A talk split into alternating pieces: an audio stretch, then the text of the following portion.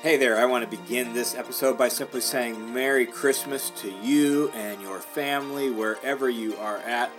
Man, this last 12, 14 months has brought so many beautiful changes in our family. We have now a one year old granddaughter and we have a 10 month old granddaughter, and we are looking forward to celebrating Christmas with these little ones again in the house and uh, enjoying the Christmas uh, holidays together as a family. So, uh, we're, we're super excited, and uh, it's just a special time of year for us. And I pray that wherever you're at, you're you're able to enjoy it as well. I know the holidays can sometimes be rough. It's not always pleasant. It's sometimes stressful. It's sometimes hard. Dealing with family can be difficult, particularly extended family, and sometimes it's a reminder of loss and pain and uh, family members who are no longer with you or whatever it is. And so the holidays can be this weird mixture of good and bad and pleasant and hard. And so wherever you're at, I pray uh, that you have a grace filled Christmas this year, and that in some way and in some measure you can experience the goodness and the glory and the grace of Jesus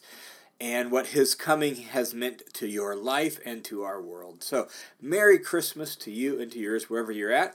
We have been walking through a special Christmas series on the Bible and Life podcast, just really in detail, trying to go through the Christmas story in Luke chapter 2. Luke 2 is the most well known Bible passage that tells the birth of Jesus.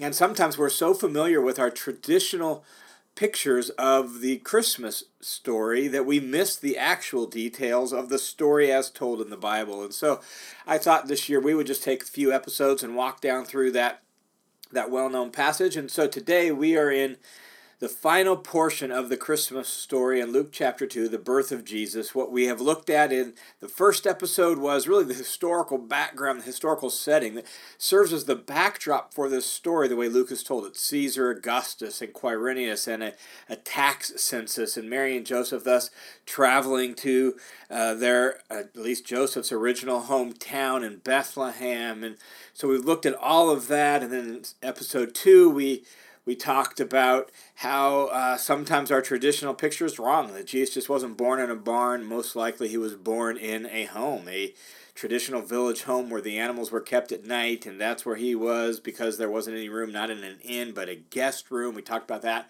in last week's episode. If you haven't listened to that, you might want to check that out for those details. And today, in this episode, we come to the well known part about the shepherds. And it's really the culmination of the story in Luke chapter 2. Up to this point, we've had Caesar Augustus, we've had the tax census, we've had Mary and Joseph traveling to Bethlehem, we've had the birth of Jesus, putting him into uh, the manger, the feeding trough there in the house. And now we get the royal announcement. Like every king deserves some sort of big announcement of his arrival or his coming. Uh, it was common in the ancient world to uh, announce the the you know the heir apparent to the emperor's throne and and so every king needs that and that's what we get here we get the the announcement that the king has been born all right, and so let's jump in, walk down through this. We'll look at some of the details of this, and then we'll offer some concluding reflections to really the whole Christmas story here in Luke chapter 2. So we're picking up in Luke chapter 2, verse 8, that says, Now in the same region, in the same area, that is, in the hills around the little town of Bethlehem, we're outside of Jerusalem, just a handful of miles.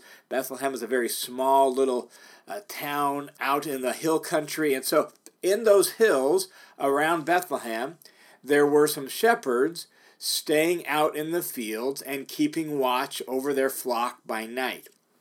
All right, and so here is the setup for the big announcement. We have some shepherds staying out in the field, so it's they're keeping the night watches. Someone's got to watch the sheep at night, and so the sheep have been grazing during the day, and now they're they're brought in for the night, and so the someone's got to keep watch over them. The shepherds are out in the fields keeping watch over their flock by night, so it's nighttime, and we have shepherds.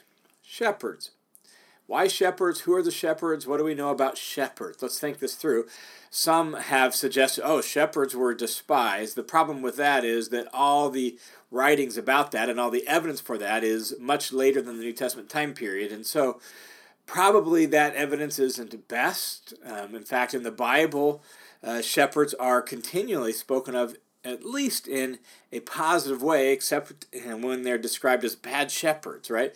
But the shepherding vocation isn't a despised vocation in the Bible. In fact, the well known Psalm, Psalm 23, the Lord is my shepherd, right? Israel's kings are described as shepherds, and they're supposed to shepherd God's people. When they do it God's way, they're good shepherds when Israel's kings don't take care of or shepherd God's people God's way, they're bad shepherds. Think of Ezekiel 34 and the call for um, the kings to actually shepherd God's people the way God wants them to. And they're bad shepherds because they don't. Israel's greatest king, David himself, was a shepherd. He was the youngest of seven brothers, right? And called out of the, the pasture and then anointed as king. He was a shepherd. In fact, Jesus describes himself as the good shepherd.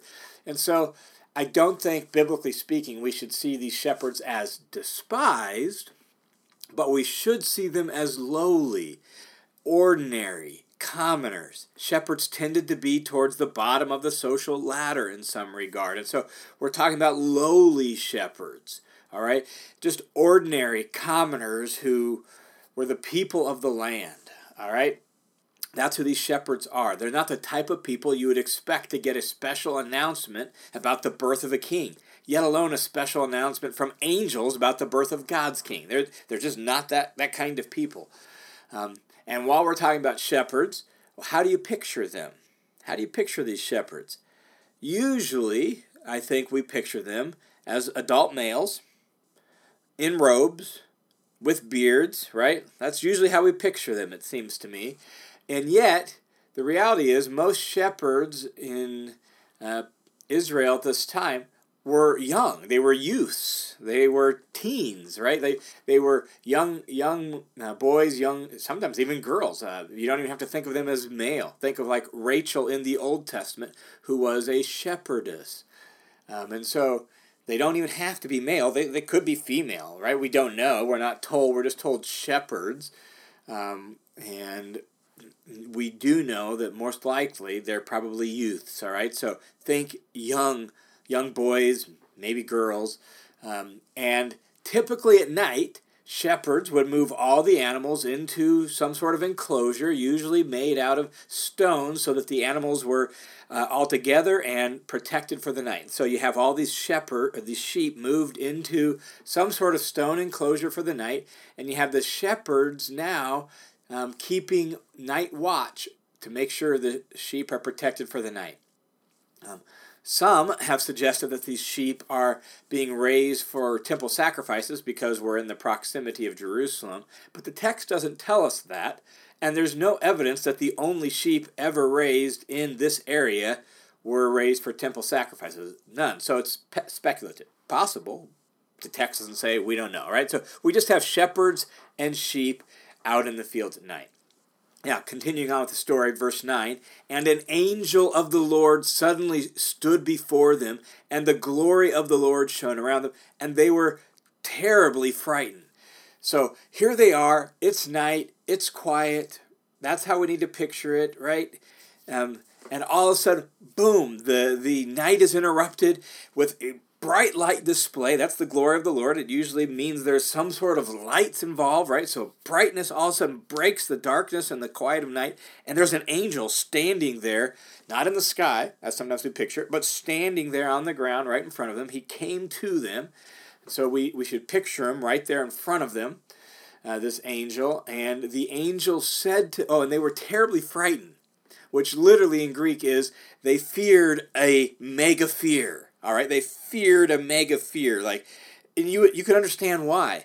Like here you are, it's quiet, and you're just watching your sheep. You're keeping your eyes open for any predators or any animals. But overall, it's a pretty chill night. And then, bam, massive lights. All of a sudden, there's this angel there, and boom, they get the shock of their life, and they're startled and shocked, and they're fearing a mega fear, a great fear. And the angel said to them, don't be afraid. Pretty standard opening line for angels when you read your Bible.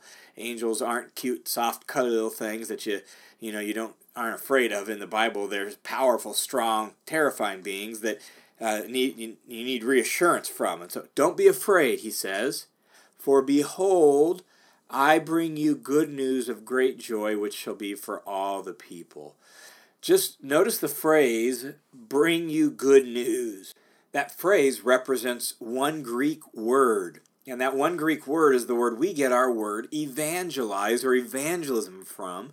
It's the word to announce good news.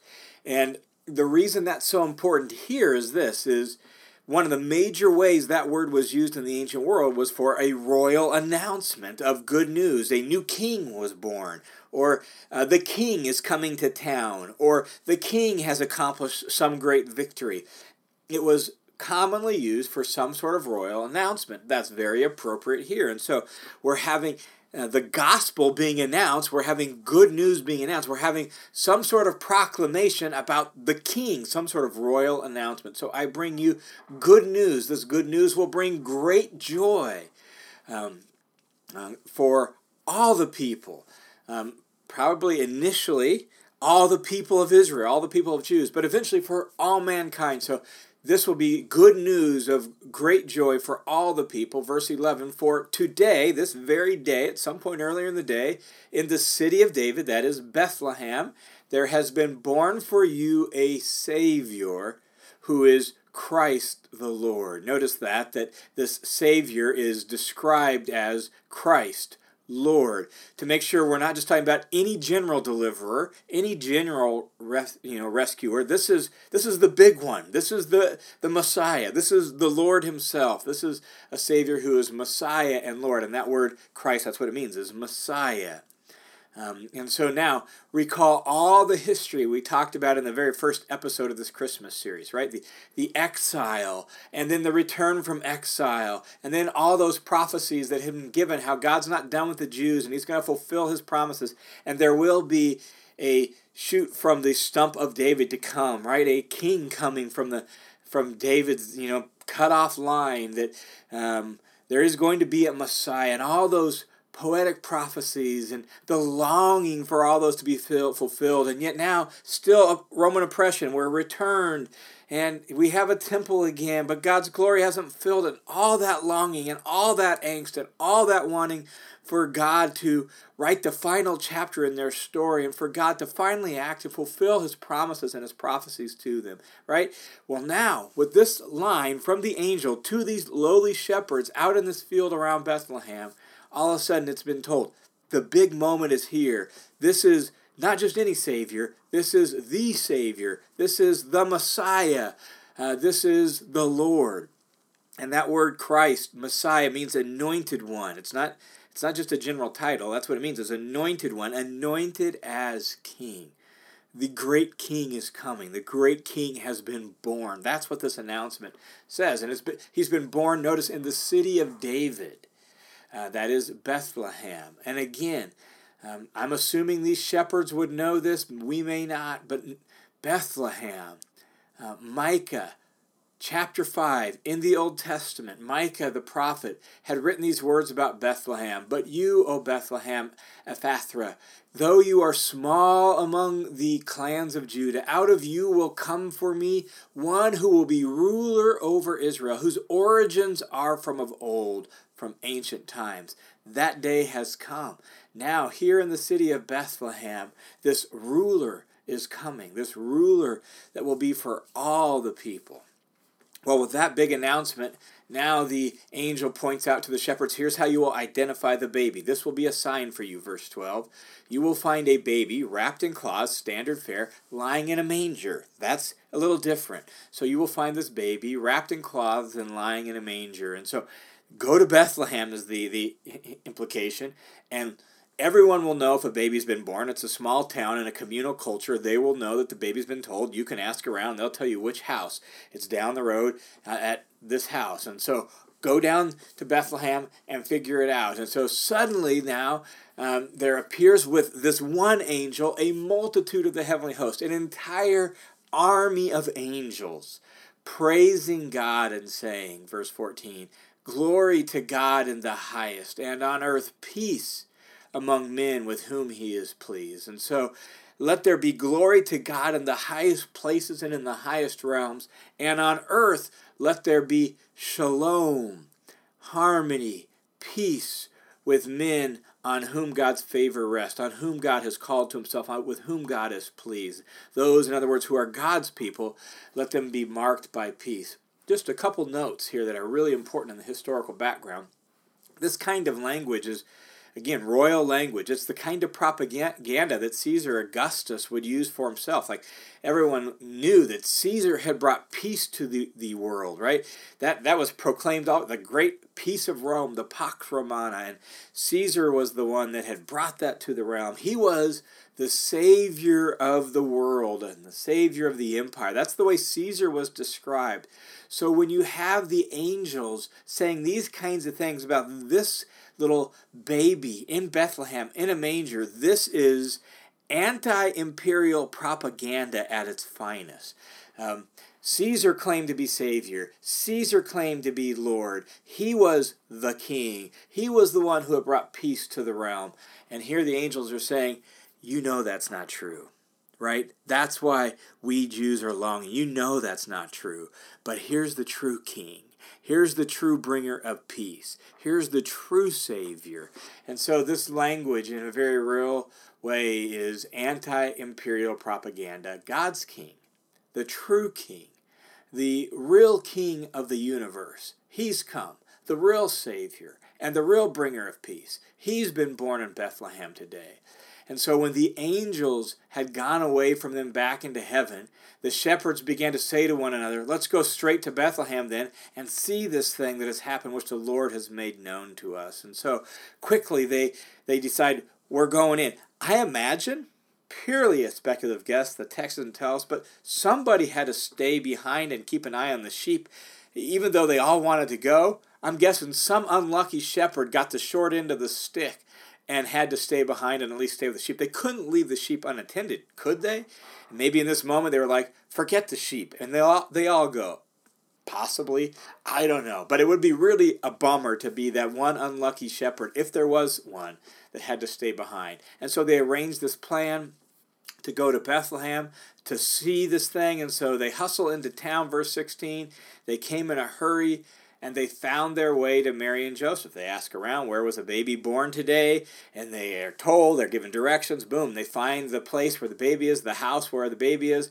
And when they had seen this, they made known the statement which had been told them about this child. In other words, they said to Mary and Joseph, angels came and they told us that this little baby is the Savior. He's Messiah. He's the Lord. They, they gave them that word. That's what they were told. They passed that on. They shared the story. We're watching the sheep, and here's what's going on. And boom, bright lights. And then there's this angel. And this is what we've been told about this little baby. And all who heard it wondered at the things which were told them by the shepherds. And everyone was amazed and marveled at this. Who is this little baby? Who is this little one lying in that house? And now Mary, verse 19, treasured up all these things, pondering them in her heart. In other words, Mary's holding this close at hand. She's thinking all this through. She's wondering what it all means. She's wondering where it's all going to go. Right? It's it's easy for us in hindsight to look back and think Mary had all the pieces and had all the answers, but she didn't. Right? She she knew that uh, this baby was a miracle baby. She knew that he had been deemed the Messiah. She knew that he was going to be called Son of the Most High, but she didn't fully know what that would mean. Um, she knew what uh, Elizabeth, her relative, said when she went to visit her about this baby. And now she knows what the shepherds say about this baby. And so Mary is pondering all this, thinking all this through, putting the pieces together. And as any mom, she's amazed as her little child, but she's got extra amazement because it's like, who is this little baby? And what does all this mean? And how is it all going to play out? And she'll get a few more messages in just a week or so's time as she goes into the temple. And Mary is pondering all this, thinking all this through, storing all this up, contemplating it all, and putting all the pieces together about her little one. And the shepherds then, after they came for the visit, they went back back to the hillside, back to their sheep, and they went back glorifying and praising God for all they had heard and seen, just as had been told to them. Mary, Joseph, the baby, the manger. they saw it all and they were amazed and they praised God and glorified God that they had been let in on all of this. So there you have it, the Christmas story from Luke chapter 2. It opens with Caesar Augustus with all his power and might and propaganda, issuing a decree that uh, affects all these people all over the realm. He has his propaganda that he's Savior, he's peace bringer, he's Lord, he's King. But there in a small village home, in the little town of Bethlehem, in the hills at the fringe of Caesar's empire, God's King entered the world as a baby, vulnerable and helpless. And as appropriate to his royal status, he came with pomp and fanfare, lights and glory, and a royal announcement, just not to the right people by human estimation.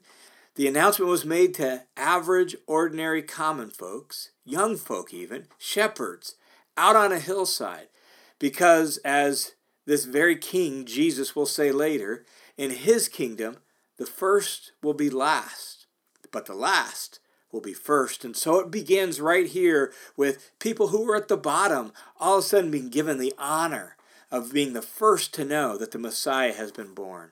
And you know, one of the things that's, that's ironic to me is this the most well known words about Caesar Augustus are found in the record of this lowly king's birth. Right? Like here in Luke 2 is the most well known words about Caesar Augustus. And they're in the the words of this little lowly king's birth. And how fitting that is, since this king, born this way, and going to die eventually a, a, criminal's death, he intends to subvert all the kings and all the kingdoms of this world. The world's way is political muscle, but God's way is humble, self giving love. And that's what we see here in the Christmas story. Like this scene opens up Luke's gospel. This is the this is the opening scene for the entire story of Jesus. But that story as it unfolds is going to culminate with this king hanging on a Roman cross. And it looks like Caesar has won. It looks like the kingdoms of this world have won. It looks like evil has has its way, right? But no, God vindicates Jesus by raising him from the dead and seating him on David's throne as King of Kings and Lord of Lords. And now he reigns as a king for all people. And that, my friends, is good news of great joy. Have a Merry Christmas, my friends, and we will talk again soon.